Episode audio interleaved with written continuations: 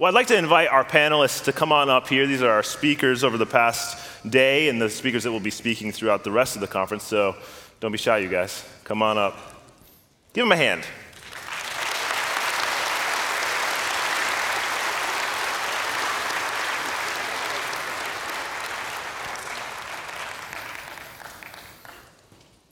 I would remind you that we are going to have another panel discussion later today and then the q&a discussion uh, tomorrow morning. And again if you want to uh, ask questions you can send those questions in to us 888-525 1689 that's right. That's the number that you can send those questions into. All right. Well brothers um, welcome. Thank you for doing this and having this discussion with us. This is a panel discussion on biblical anthropology. And so, the first question that I want to ask you, just to get us started off with, and this can be for anyone what is biblical anthropology? As our minds are tired and we're trying to make sense of big words, what is it?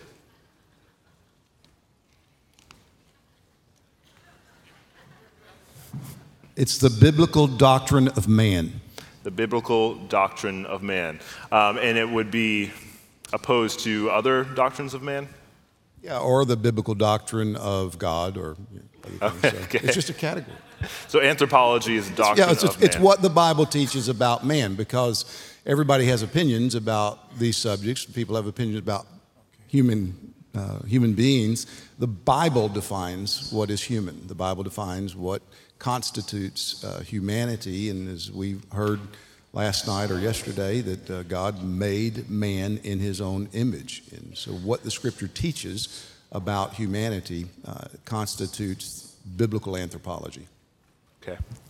Um, I think that sets us up well for kind of where, where I want to go in this discussion. You know, there's a great difference between uh, the way that man understands himself to be and how God understands man to be. And uh, Paul, you said last night, you, you referenced the fact that, you know, previously, uh, natural man was blinded to spiritual truths, but at least had some understanding of natural truths. It seems that today, in our current culture, natural man is blinded to spiritual truths, but also can't see natural truths as well. And so, maybe uh, this is for all of you gentlemen uh, paint a picture for where we're at culturally, uh, the distinction between how God views man and how he reveals the way that he ve- sees us in the Word, and the way that our culture understands man. And then, how do we address those differences effectively?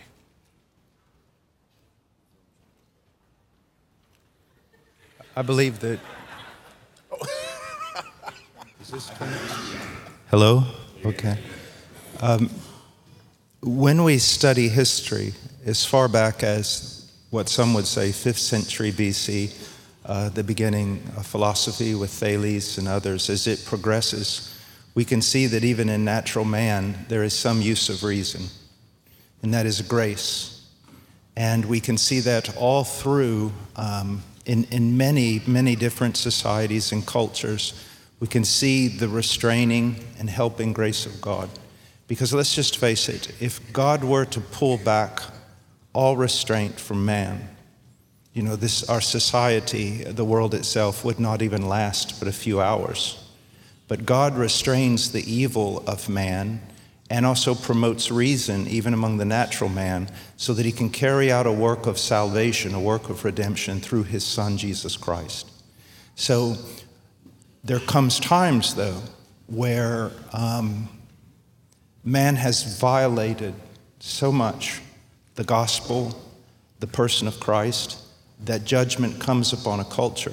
But also, you have to understand something. When, when, when God did what he did at Babel, it was judgment, but it was also a work of grace. It separated nations. And that's very, very important. Why? Um, if, if, my can, if my finger has cancer, I can cut off my finger and save the rest of my body. When there are nation states and there's enough separation between them, sometimes moral contamination, um, a moral infirmity, can be isolated and judged. The problem is, is when all the nations come together and there's a, a, they stand as a united whole and they stand against God. Then there's no member to cut off in order to save the whole. And in some ways, that's where we're headed, if we're not already there. The pollution that comes out of Hollywood this morning will be in Singapore or even the darkest jungle of Peru or Asia by the evening.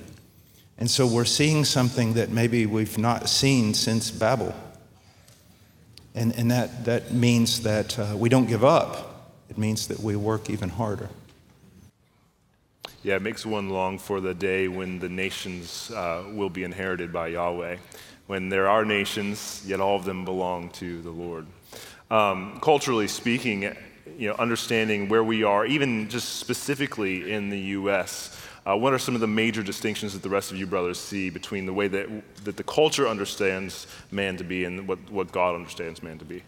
I think the the most significant aspect of that difference is the question of creation. Uh, th- there is a world of difference between someone who believes that there is a God and that man was created by God and man was created for God, and someone who believes that man is just the result of a cosmic accident there, there are significant implications there. And I think many of the things that we see, many of the things that we disagree on, many of the things that we're, you know, at war with our culture about really come down to that. Is there a God? Is that why we're here? Uh, does that give us our purpose? If it does, there are implications for every area and aspect of life. Yeah, I might also, uh, just to add a personal note, I've, I've been engaging in airplane evangelism, I call it, for the last 30 some years. I have a commitment between God and me that I'll speak to every person I sit next to. It's getting harder today with people putting earplugs in. But um, I've noticed a tremendous difference from 30 years ago. 20, 30 years ago, if I flew over Europe, I discovered that the person sitting next to me knows next to nothing about Christianity already then. But an American sitting next to me almost always had, you know, somewhat of a God fearing grandmother or father or something and, and, knew the Bible and said he believed in God. Very different. I, I mean, you fly above Europe and the, the, young man sitting next to me says, You really believe in God? I, I can't believe that. You believe in God. 6% of Europeans go to church today. America, it's still close to 50. But what I've noticed in the last 10 years is that when it comes to evangelizing Americans on the plane, they have a little bit of background knowledge, but, but very, very little. It's fading fast. We're just, we're just like one generation behind Europe. And so we've, we've got a, a huge problem um, as I, I loved what Paul Washer said last night. It's not just that the judgment of God is coming, it's here.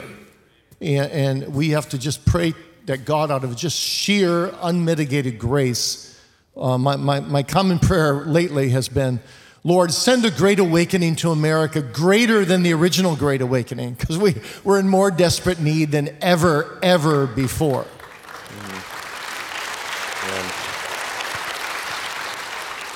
Well, Dr. Beeke, you've been addressing this idea of uh, man, human nature in its fourfold state, kind of following Augustine and following Thomas Boston. And um, our own confession of faith, the uh, 1689 confession, addresses this most specifically in chapter 9 when it speaks of the free will. It speaks of man and his will as it is in his state of innocence, man and his will in his state of sin, in his state of grace, in the state of glorification, state of glory. Um, and what it's doing is it's showing that the will of mankind, that faculty, changes depending upon the state that the human nature is in. Um, and you spoke this morning about man being justified and being brought into that state of grace. So, thinking of, of man in a state of sin and how that affects all the faculties of a person and all the faculties of the human nature, um, is there anything good that a man in a state of sin can do? What is the man in a state of sin capable of doing? Yeah, it's a great, a great question. So picture in your mind with me a, a whiteboard, and in the middle of the whiteboard, a line from top to bottom. And then picture the left side of that whiteboard and put an X on the whiteboard about six feet away from the line, far from the line. Now, on the right side of the, or the other side of the whiteboard, just put true good and then on the left side put evil. So the natural man can never do never cross that line because he's never living for the glory of God.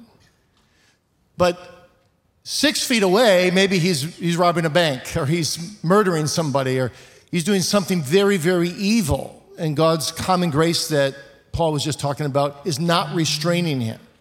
Of course that's evil. But what if he donates a million dollars to a hospital? I mean, unconverted people do that. What then? Is that a good deed? Well, it's good in the eyes of men, it can do a lot of good. But in God's eyes, you see, He sees the heart. So that little X of giving a million dollars may be closer to the line, but it's still on the evil side because He's not doing it out of the right motivation for the glory of God. So the point is, I was trying to say earlier uh, this morning, is that whenever you don't do something out of the love for the glory of God and out of true love for your neighbor, you are sinning, no matter how good it looks in the eyes of men. So that's why Spurgeon called this whole issue of debate about the free will free will yet bound. We're bound to the wrong side of, of, of the whiteboard. But it doesn't mean that you don't do some common good outwardly in, in the eyes of man. So think of it this way an unconverted person is never committing one act of genuine spiritual good in the eyes of a holy, almighty God. So his, his will is bound. But it doesn't mean he doesn't have choices. Sometimes we think free will means, well, God's decreed everything, so you have no choice. You had a choice of whether to come here this morning or not. You have a choice when to eat lunch today you have a choice to come to this conference, whether you're saved or unsaved. So we have all kinds of choices. Our, we have a free will that way, but it's bound because we can never do good apart from the saving grace of God. Brother, I, when I'm explaining this to a lost person who brings up that question every once in a while, I say it's not really a question of free will. Everyone's always talking about free will. It's not a question of free will, it's a question of goodwill. And that will to be good has to be tied to a nature that is good. Mm. And what is the thing?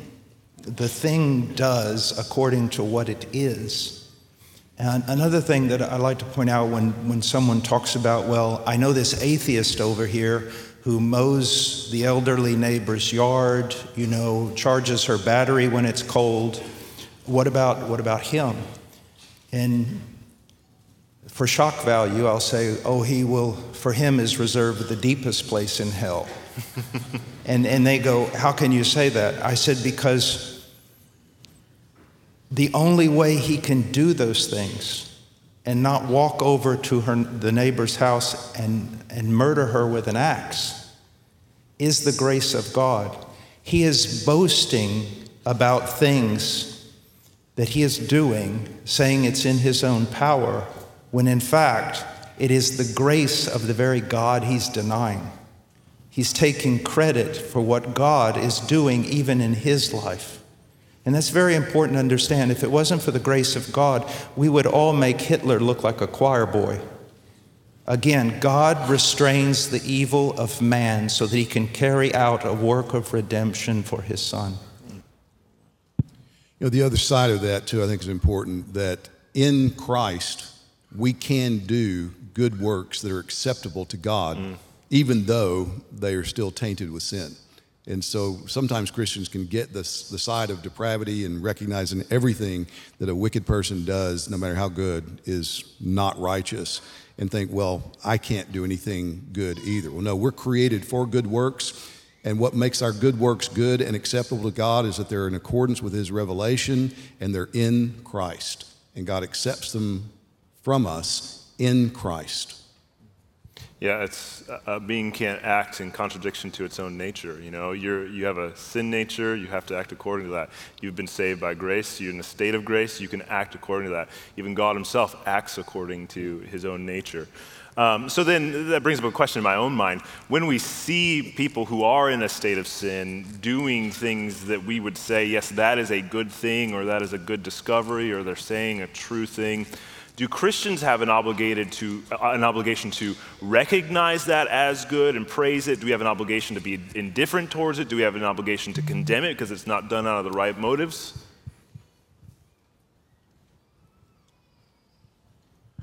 Um, I think we have an obligation to praise those things. And I, I think it goes back to what, what Paul just said. You know, we recognize that that is the grace of God right? And we want to acknowledge the grace of God in restraining sin and in leading even fallen men um, to, to do things like that.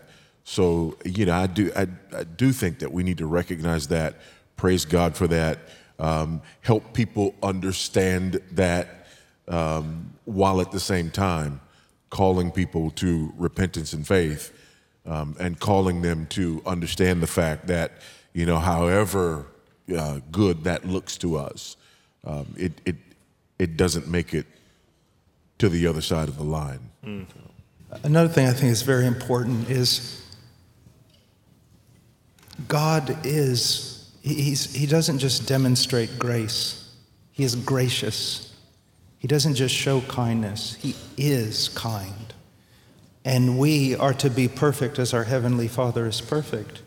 Um, one of the things that preachers want to make sure that they do is spend time with those who are not Christians so that they can remember to be gracious and to be kind and to pass over even a multitude of sins.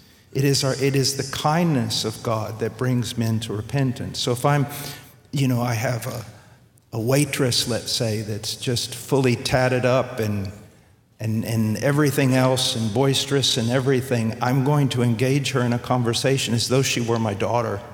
I'm going to love her. I'm going to talk to her. Another thing about evangelism is that, you know, I, I sometimes tell young preachers, what, what think, what, where do you think you have the right to talk that way to someone? You need to earn that right. Serve them, love them, bless them, Pray for them. Be gracious. And I think that's very, very important that when we're, we have to talk about these realities. They're horrific realities. But never forget, these are people. They were made by God, and something of the Imago Dei still remains within them. And it's that kindness that we need to show. If I see someone uh, playing a guitar wildly, I'm not going to walk up to them and say, Your guitar playing is sinful and, and leads to lustful thoughts, even though it may. I'm going to say, My, you play that guitar well. And I'm going to talk to them as a human being and I'm going to love them and be gracious to them. Very important. And, and those of us who believe in doctrine of radical depravity, we need to be very, very careful that we do not see people just through that lens that, that's why Hoekema's book on the image of God, that, that book really rebuked me because he talks about the beauty and the glory of, of this creation called man. And we, we need to hold to that and honor that. Yeah, Kel- Calvin sheds a lot of light for me on this. He has this concept that he calls a complexio oppositorum, which is the complexity of opposites. So that's the world we live in. Uh, also, with our redeemed nature, even within ourselves, we have the old nature and the new nature. And, and Calvin says when it comes to the ungodly as well. So you have this, you have this uh, complexity where this world is like a graveyard. He said it's like a sepulcher. There's just so much sin. There's, it's just overwhelming, and we're just grieved at the sin everywhere. Sin in us, sin in the ungodly, sin everywhere. It's a, it's a, it's a terrible world to live in because of sin, and it offends God. On the other side of the ledger, we as Christians, we, wow, if we're a true Christian, I want to use my car for the glory of God. I, I, want, I want to love my wife for the glory of God. I want to love my children. So everything is really, really positive in this world because I'm living for Christ and for his sake. Now, what do you do with the unconverted person who's doing some of this outward good? Well, just like just what was said here, I think, is you see the complexity of opposites also in that individual. And even though you can't look into his heart and see the evil that still abides when they do something that seems to be good, you still respond to the way that they're acting and you do praise. You do you, you are grateful, as Voddie said last night, for the, for, for the medical service. Um, I'm sure that all the physicians working on you probably weren't saved, but you're very grateful for them, aren't you? So, yeah, you do, you do praise and you do express gratitude for things that are, are in God's common grace good. Can I add something in here? By the way, I'm just honored to be up here listening to these guys. I'm just listening in. um, our church has gone through uh, the book of Ecclesiastes here recently, and it's interesting. Um, look at Ecclesiastes, and you know the, the preachers points out. He says, um, "Hey, it's good to do work. Work is good," but then he turns right around and says, "But under the sun it is vanity." Um, you know, it's, it's good to eat and drink, but under the sun, it's vanity. Um, you know, and it, basically the whole point of the book is under the sun, apart from God, everything, even the best things, are vanity at best, or even as Scripture calls it, even the, the lamp of the wicked is sin. Even the good things that the wicked do are still sin. But the flip side is also true, and that is You know, as, as scripture says, whether you eat or drink, do all to the glory of God. You the, the flip side is also true, and that is that even the smallest things that we do for the glory of God, in the fear of God, as Ecclesiastes says, those things are good. God sanctifies those things, and those are good, even though they're still pathetic, you know, in our human strength. They're still our meager efforts, yet God sanctifies those and uses them for, for good. So so even if we're doing the smallest little thing, if we're doing it for the glory of God, it's good. But on the flip side, if we're doing the, even the best human, you know, good work, but we're not doing it for the glory of God, it's vanity and it's wicked. Mm. Amen. Uh, speaking of these smaller works or maybe common works, Voddie, last night you talked about um, the, the preacher and the person who doesn't preach, and how uh, the preacher, they don't do a job that's more imper- important than the person who has maybe a more common job, because work is good, regardless of the work, as long as you do it to the glory of God. Do you think that perhaps we have had a, an errant view of this distinction between the sacred and the secular? Absolutely, yeah.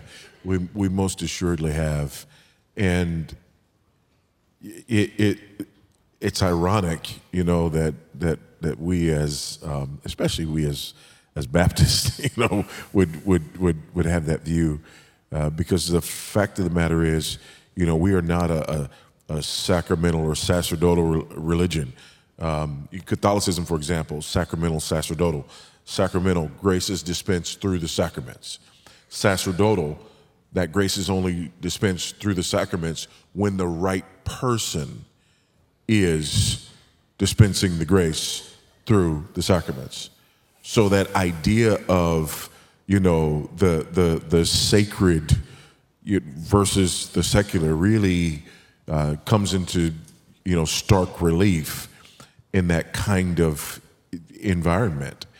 Um, but the, the the fact of the matter is that if all that we do we're supposed to be doing to the glory of God, then there is a sense in which you cannot have such a divide, right? Um, we, and, and that goes back to what I was saying last night. Because of that divide, there are people who have no contentment in ordinary things. And not only are we to have contentment in ordinary things, but we're to strive for God's glory in the ordinary things. We're to strive for truth, beauty, and goodness in the ordinary things and to find great joy in the ordinary things. So, yeah, that, that it, it is wrong. But more than being wrong, it is incredibly unfortunate because there's so much more that we're called to enjoy than we actually do. Mm-hmm. So, do you think that the distinction is appropriate at all? Should there be any sort of distinction between sacred and secular? No, because Christ is Lord of all.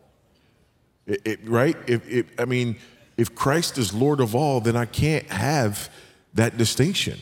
Everything is His. Everything is meant to be His, right? Everything exists by Him and for Him and through Him. And because of that, those distinctions make no sense. Uh, I'm going to try to nuance this a little bit. I hope you agree with me, Voddie. Um, My plan is coming one, together. One, one of the problems, one of the problems of Abraham Kuyper's theology, you know, Kuyper had the, the, the side of piety, then he had the side of, you know, everything must be sacred, everything must be redeemed for Christ. One, one of the problems that results from it is that Kuyper himself, this is no secret. If it was a secret, I wouldn't tell you. But Kuyper himself would stay home and write an article for his daily newspaper on Sunday because he said, Well, I'm doing this for the glory of God and going to churches for the glory of God. Uh, if I'm putting putting gas, you know, many of the Kuyperians say, if I'm putting gas in the car, doing it for the glory of God. So the sacred and secular have no distinction at all. So there's nothing superior about being in the house of God and worshiping God, or nothing superior about the means of grace. I get alarmed also when I hear even some Reformed theologians say, since all of life is sacred, I actually heard this literally at a conference I was at. Since all of life is sacred, it doesn't really matter if you do your daily devotions because, well, you're doing all kinds of sacred things all day long. So I agree with the principle that all of life is sacred, but I think there's still a difference. It's, it's the same thing in marriage. Um, there are sacred moments in marriage, and there are ordinary moments in marriage, and I'm to love my wife all the time. But there are special things in marriage that stand above it. And I think we need to maintain the sacred secular distinction in that sense while at the same time stressing, you know, whatever we do, eat or drink, everything has to be to God's glory. But there certainly is a difference between putting gas in my car and thinking, well, this is a nice car, praise be to God, and worshiping God in church as I receive the word of God. Yeah, and I think, it, and for me, and you're right, that nuance I, I, I agree with. And that's why when asked the question, I immediately went to sacred versus secular in terms of us up here versus people who don't do what we do. Right? That, I mean, that was, yeah. Not that there's, you know, nothing that has more significance. There are things that have more significance. But for me, when I hear that question, I'm thinking those of us who get to do what we do, right? We have sacred callings as opposed to those who serve the Lord in other ways will never aspire to that, you know, that like like we're again, different because of what we do. We're privileged because of what we do. Um, but what we do is in service, you know, to God's people. So I think we're, we're, we're agreeing on that. Yeah. Very good.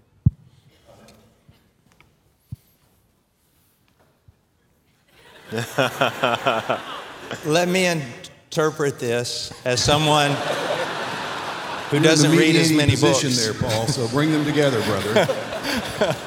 Um, I, I believe they're both right, and I believe that both distinctions. I, I believe what Voddie said broadly and the distinctions that Brother Beeke made, they both fit together.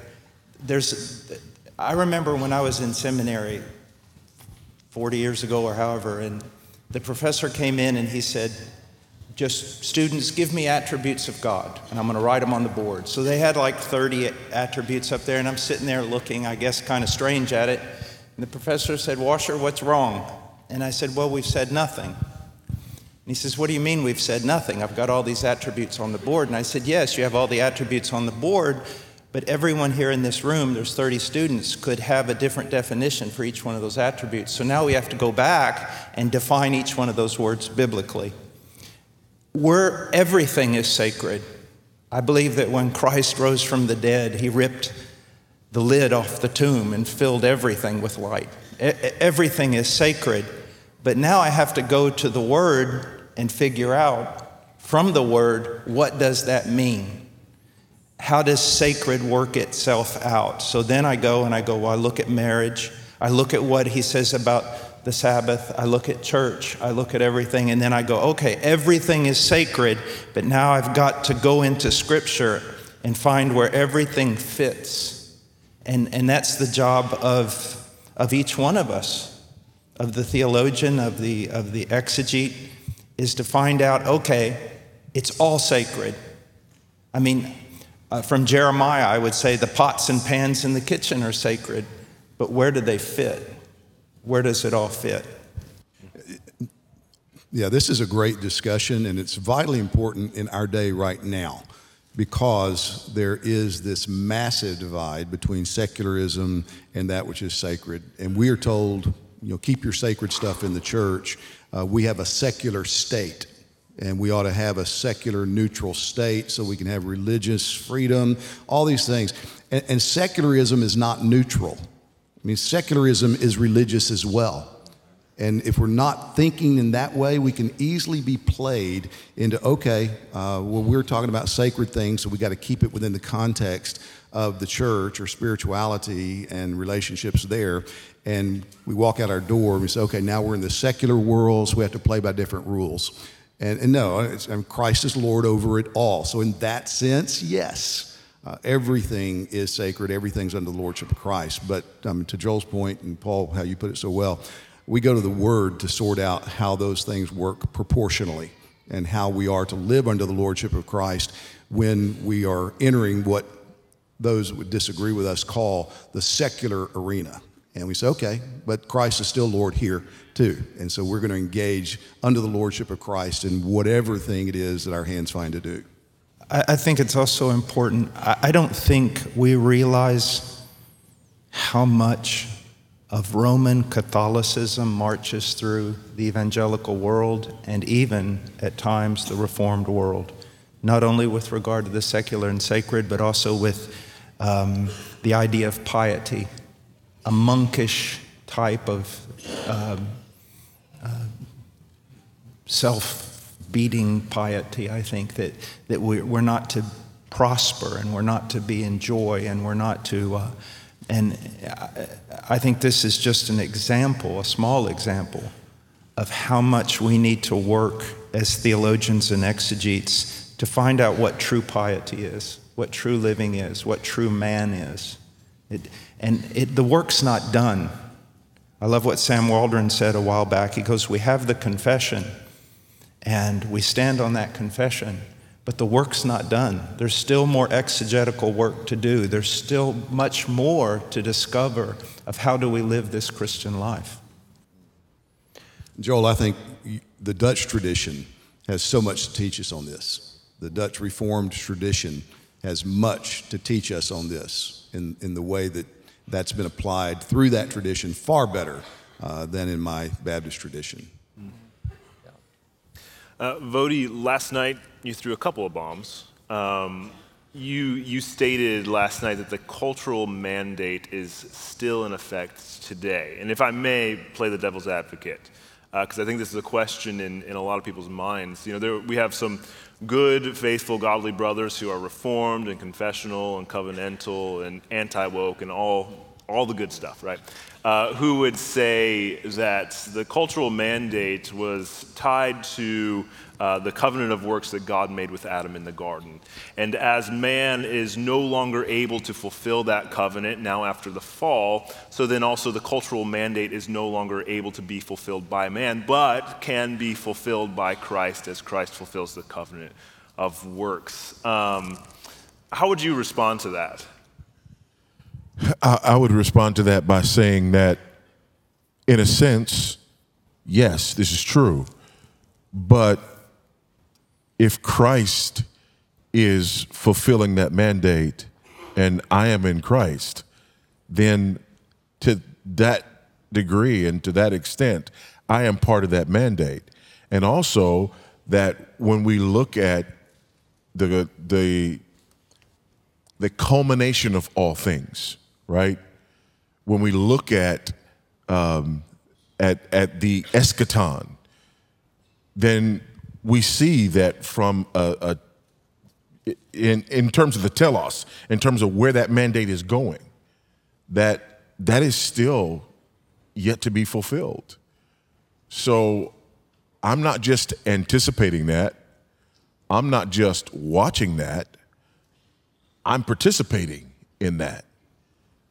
In the same way um, as under the old covenant? No, not in the same way. Um, but isn't that true of all of our experience and walk with Christ? Um, the other thing is, from a very practical standpoint, as a Christian, if I am to be in Christ and if I am redeemed and if all of my life is redeemed, then how do I think about the way that I exist as a husband and as a father and as a fill in the blank, um, apart from tying it to this exercise of that mandate in my everyday life. Um, so again, that's the way that I would that I would answer that.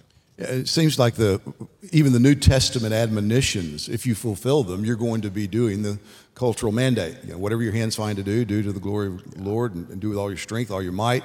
Um, serve your masters well. Um, all of those basic admonitions for just common Christianity, if we apply them, you're going to be doing what you talked about last night. This is important because it, and Voddie and I have talked about this because it really impacts missions. And, um, you know, there's a lot of talk today about prejudice, racism, things like that. But, but let me explain to you um, some of the ways in which that actually does exist. So you go into a tribal area, let's say the Korowai. 15 years ago, they, they were cannibals. They lived up in the trees to escape the demons and the witches, and uh, they were at war constantly. So, the idea a lot of times in modern missions is if you can just go in there and get them to understand something about Jesus died for you, pray and receive him, that, man, you've, you've won the, that people. Because obviously, I mean, they're so primitive, they can't advance well, you know, if we go back and look at Europe prior to the gospel coming into Europe, we were running around naked, painting ourselves blue, and clubbing each other to death. What changed? What, what res, where did John Owen and Bach come from? They came from the gospel. And so when, when uh, my special, my calling is, are those people and as I see America decline, why is it declining? Because its culture is no longer being influenced by the gospel. I mean, just play it backwards. And also, when I go into a culture, and for example, we, the Korowai people, even the translation, most of them can't read, so you have to put it in, in, in audio little recorders.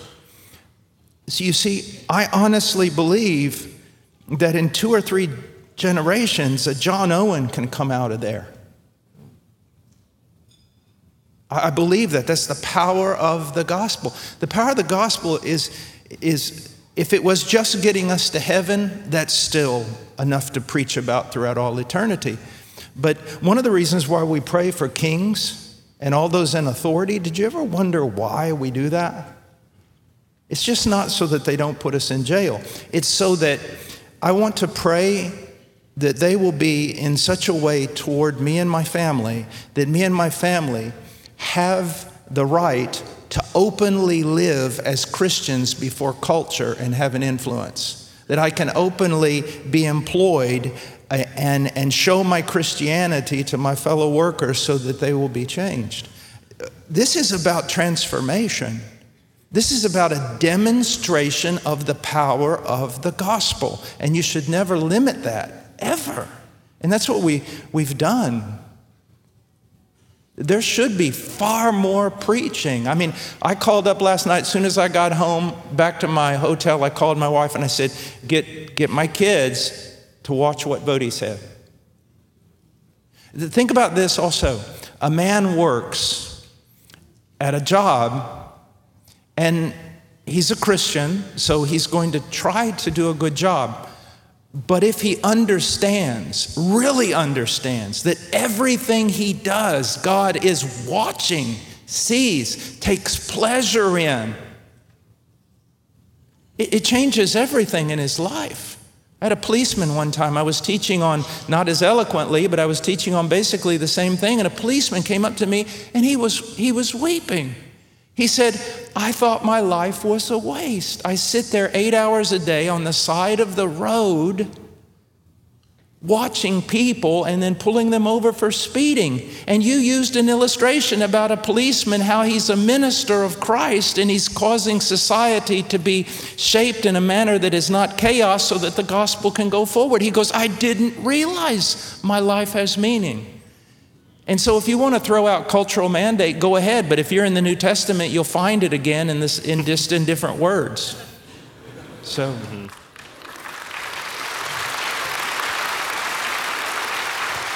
And and let, let me say though that on the other side of that, I also understand and agree with people's trepidation about moving away from the gospel and just focusing on uh, cultural transformation. Because because that's not that's not what we're called to. And that's why this connection is important in that middle tree right?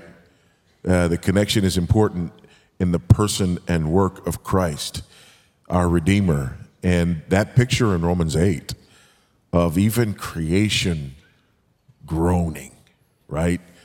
Because when the when the when the fall happens um, you know, Adam is, and I read this last night, you know, Adam is not just told, you know, you got a spiritual problem between me and you.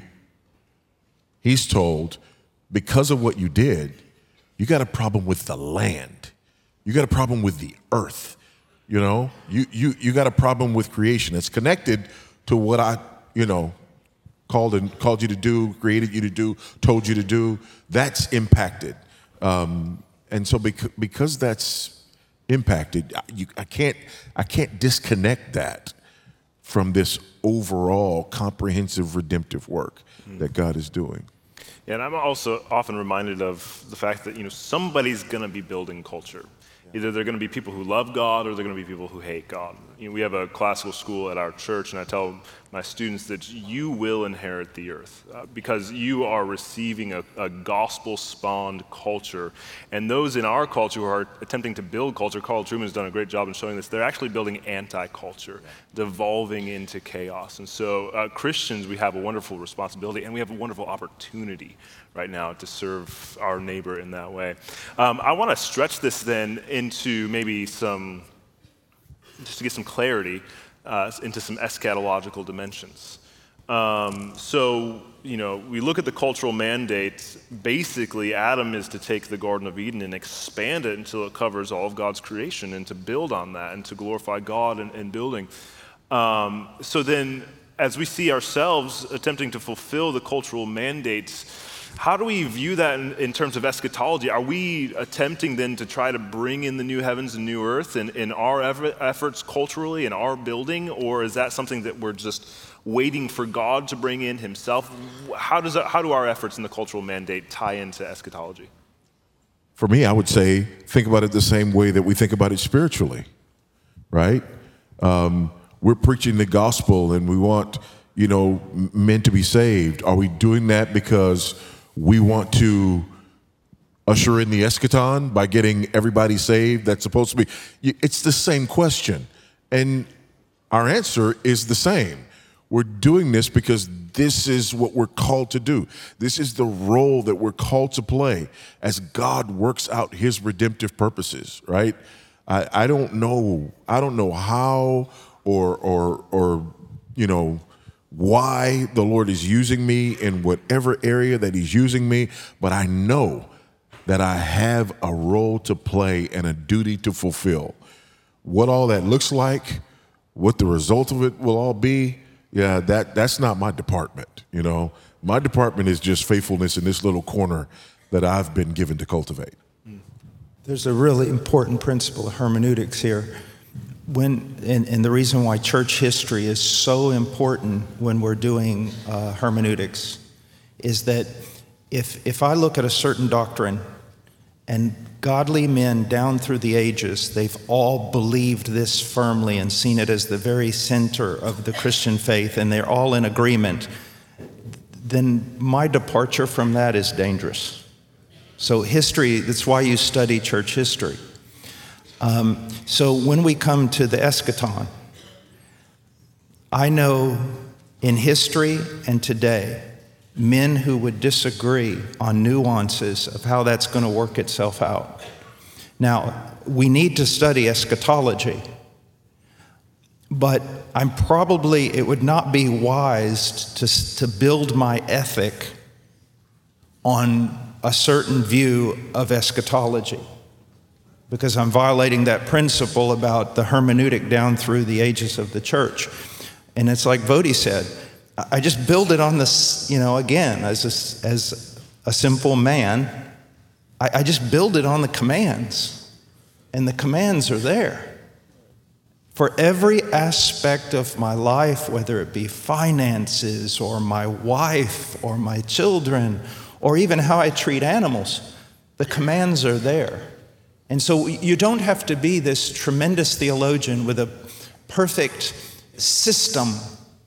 You just have to be a person who reads the commands and obeys them, but in the context of the gospel work of Christ. Amen. And I would say, uh, just adding to that, and believes the promises and hopes in the promises and lives with the certainty that those promises are going to be fulfilled. I, I wish I could detail exactly how and with great confidence. I don't. Good men have disagreed on that. But I look forward to the day when the knowledge of the Lord will cover the earth as the waters cover the sea. It's going to happen. It's going to happen. And I want to live with that hope and anticipation until that day, doing my job well. And if it doesn't happen in my lifetime or the way I think it's going to happen, I know it's going to happen. And so I can labor optimistically. When Absolutely. you know you're going to win the game? Absolutely, yeah. So we work yeah. and we work and we work and we yeah, work. this is going to ha- this is going to be good. I mean, we, yeah. this is going to happen. Well, when you when you read the Bible about the end times, you get you really get two sets of texts, don't you? One is basically saying the godly will become more godly, and the other is basic. And there's hope, and there's yeah, knowledge will fill the, fill the earth of the Lord, and the other is saying, will I find faith on the earth? So the ungodly are going to be more ungodly. It'll be like the days of Noah. So you get this. The antithesis is getting sharper and sharper. And we're living, we're living in a really sharp antithesis in America today and all over the world. So I want to be on the side of the godly becoming more godly. So I want to promote piety, I want to promote godliness. And by the way, Calvin, Calvin's defined piety so well. He said that the Old Testament word for piety is the fear of God. The New Testament word for piety is godliness. And both of them have this idea of in coram deo. You have this tremendous reverence for God in relationship to all that you do. And we want to be on the side of the godly that promote this awareness of God, this in coram deo spirit in and through Christ. And if we can just help in some way by God's grace to, to make the godly more godly and to be used as a means by the Holy Spirit to have the ungodly cross the line to the godly, well, even if it happens to one, my whole life is worthwhile. So we, we, we strive to say, Lord, put me in that godly stream and use me and make me fruitful to thy glory so that I may appear before thee with a blood passport, saved as a poor sinner in Christ. But oh, what a day it will be in heaven to hear that one and that one and that one God used me for to help them come into that godly stream. Mm. Bradley, you had the perhaps unenviable task of, of exploring mankind and the depths of depravity and the issue of abortion uh, yesterday, and a wonderful talk, uh, just excellent. One thing that you said at the beginning of your talk uh, that I've been thinking about since you said it you said that the, the pro abortionists in the, in the United States, they're united around the same ideals. They want abortion up to the moment of birth, wherever they can get it, however they can get it those who are anti abortion are not united. Uh, and you detailed some of the ways in which they're not united uh, on the pro life side, on the abolitionist side, or whatever label that you use. Um, what are some ways that you would suggest that we can work towards unity between those who are anti abortion? We have to come back to God's word. We, ha- we have to unite around God's word. You know, the, the enemies of God take counsel together and they conspire together and they unite together against him. The, the friends of God need to conspire together and unite together around God's word. We have to keep coming back to that. You know, a lot of the pro life movement um, has not been built upon the word of God, it's been built upon worldly wisdom, you know, man's strategies. Let's see okay, well, we want to get here, but we can't say this because that's unpopular. It may be biblical, but it's unpopular. So we got to let, let's say this, and let's take this little step instead of saying, this is what God demands, regardless of whether it's popular or unpopular, that's not for me.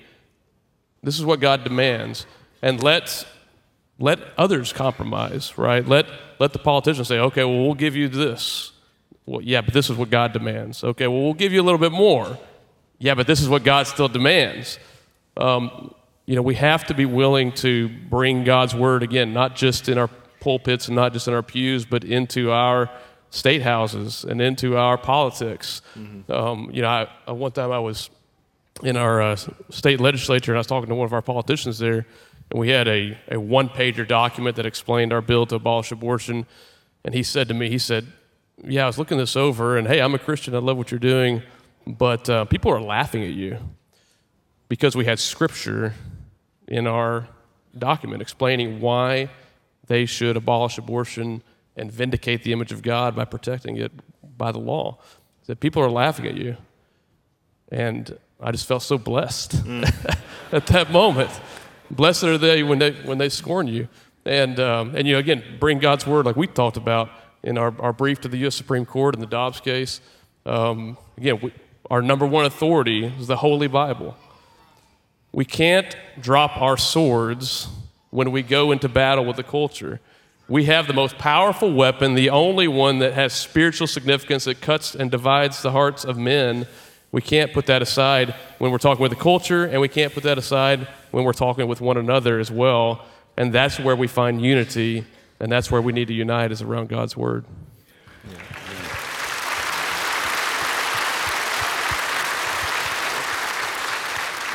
Brad, Bradley, would you mind telling people how they can read that brief? I, I was so blessed. I don't know that I've ever been blessed by reading any kind of brief before, legal, legal brief.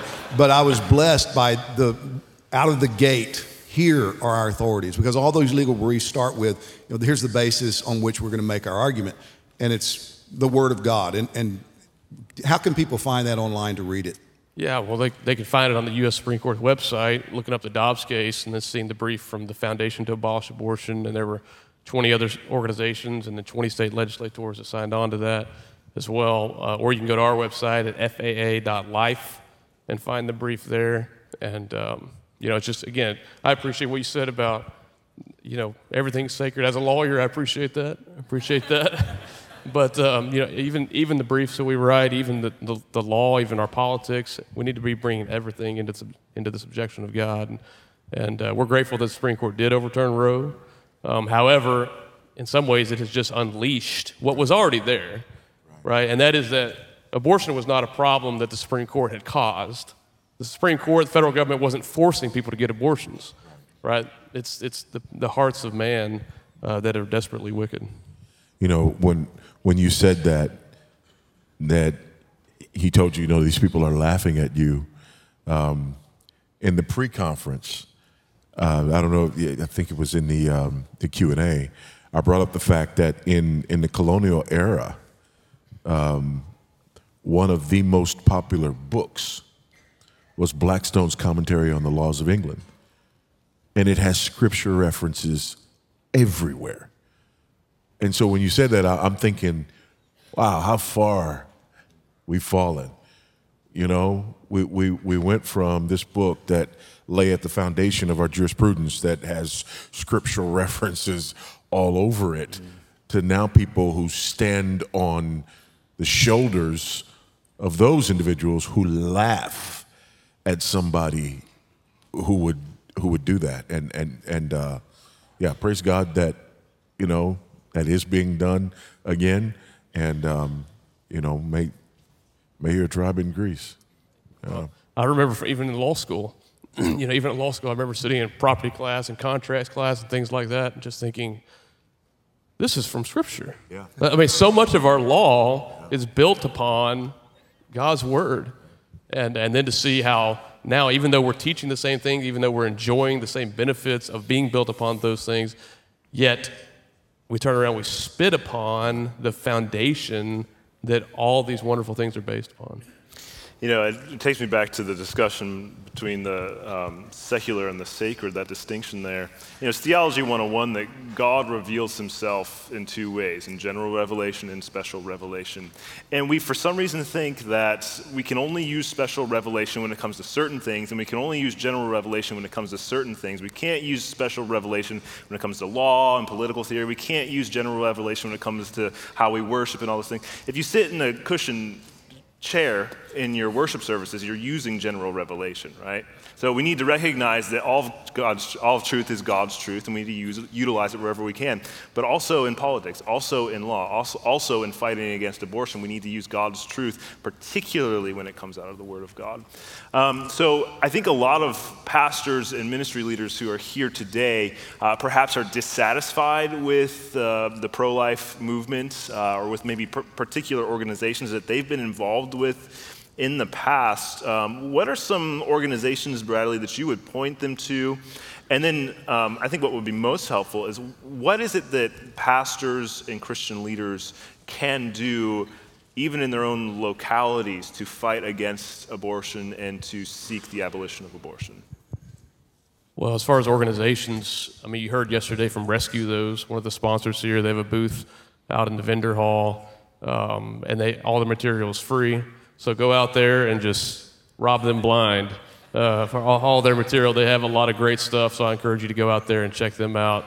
Um, and of course, you can follow our organization, FAA.life, Foundation to Abolish Abortion. Um, you know, I think I think the most important thing, we were actually talking about this last night at dinner. I'm putting the website in, but I'm not. Okay, okay. um, and that is that um, you know, sometimes we can get things out of balance. You know, we're, we're, we can say, well, this ministry, this is where we need to be putting 100% of our time, and if you're not doing that, then you're not a Christian or you're not. Act-. You know, we need to be preaching the whole counsel of God. But this is also one of, uh, uh, I mean, if we're loving our neighbors as ourselves, and we have neighbors who are daily by the hundreds and yearly by the hundreds of thousands being carried to the slaughter. There's a certainly something that every one of us should be caring about, every one of us should be praying about. Not everyone's going to have the same ministry or the same opportunities or devoting the same time, and there's still so many other areas that the church needs to be focused on.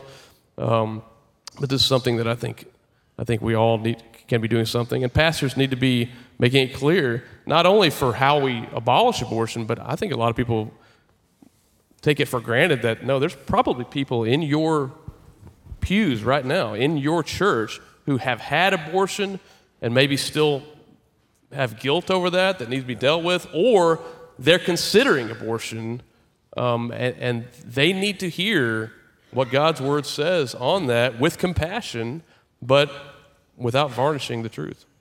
Um, I've had the privilege of preaching at a number of, um, you know, pro-life ministries and crisis pregnancy centers around the country over the years.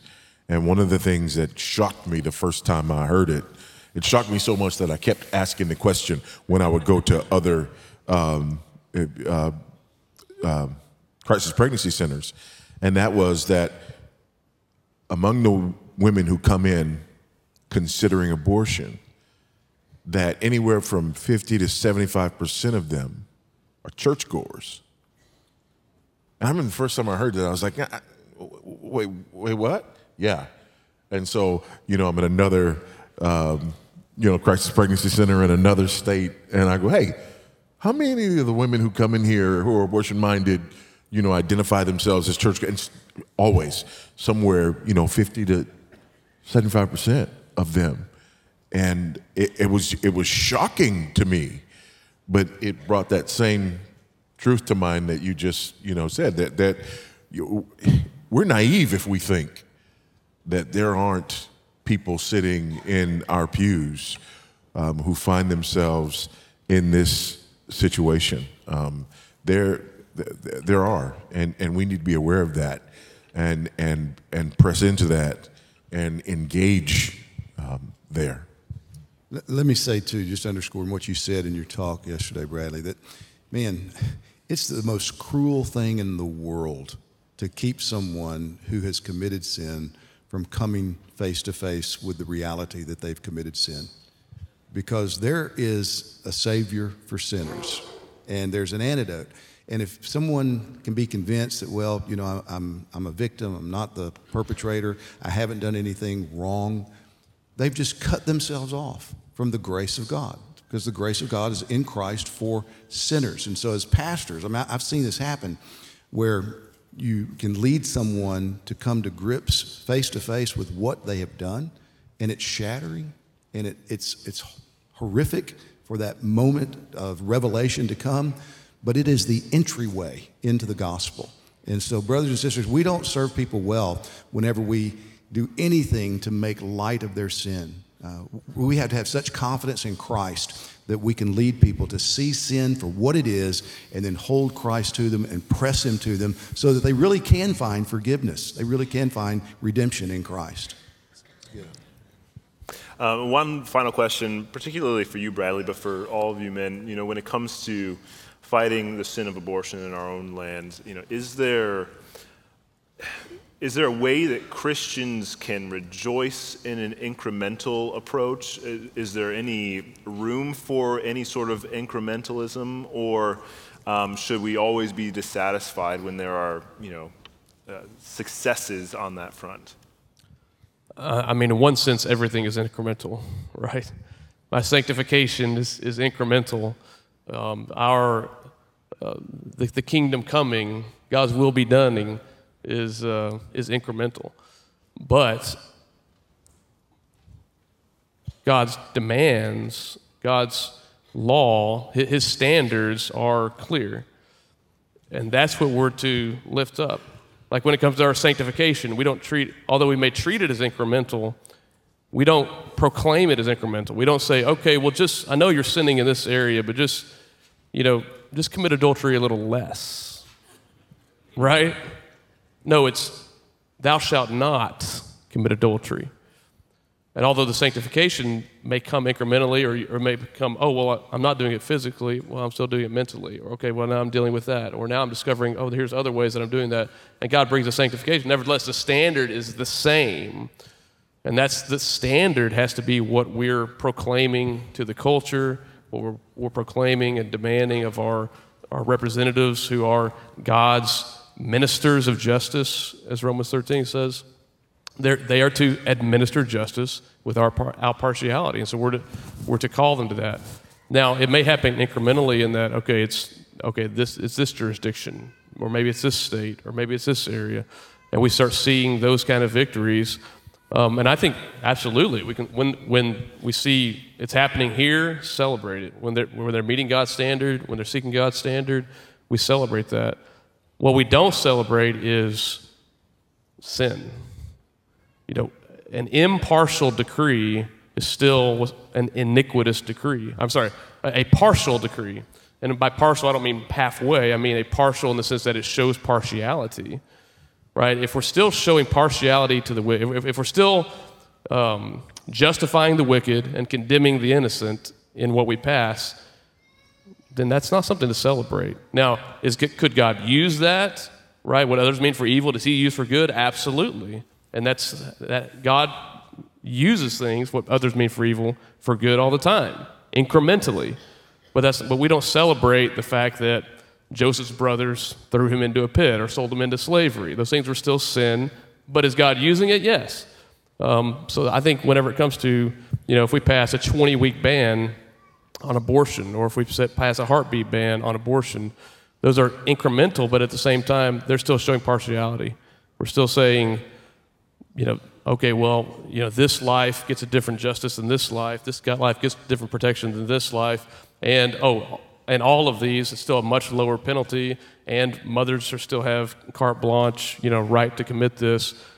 That's still an iniquitous decree that still falls short of God's standard, and, uh, and I don't think that that's something to celebrate. But is it something that God's using?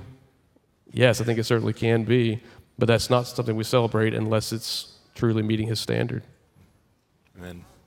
Well, thank you, gentlemen, for this panel discussion. Give them a hand.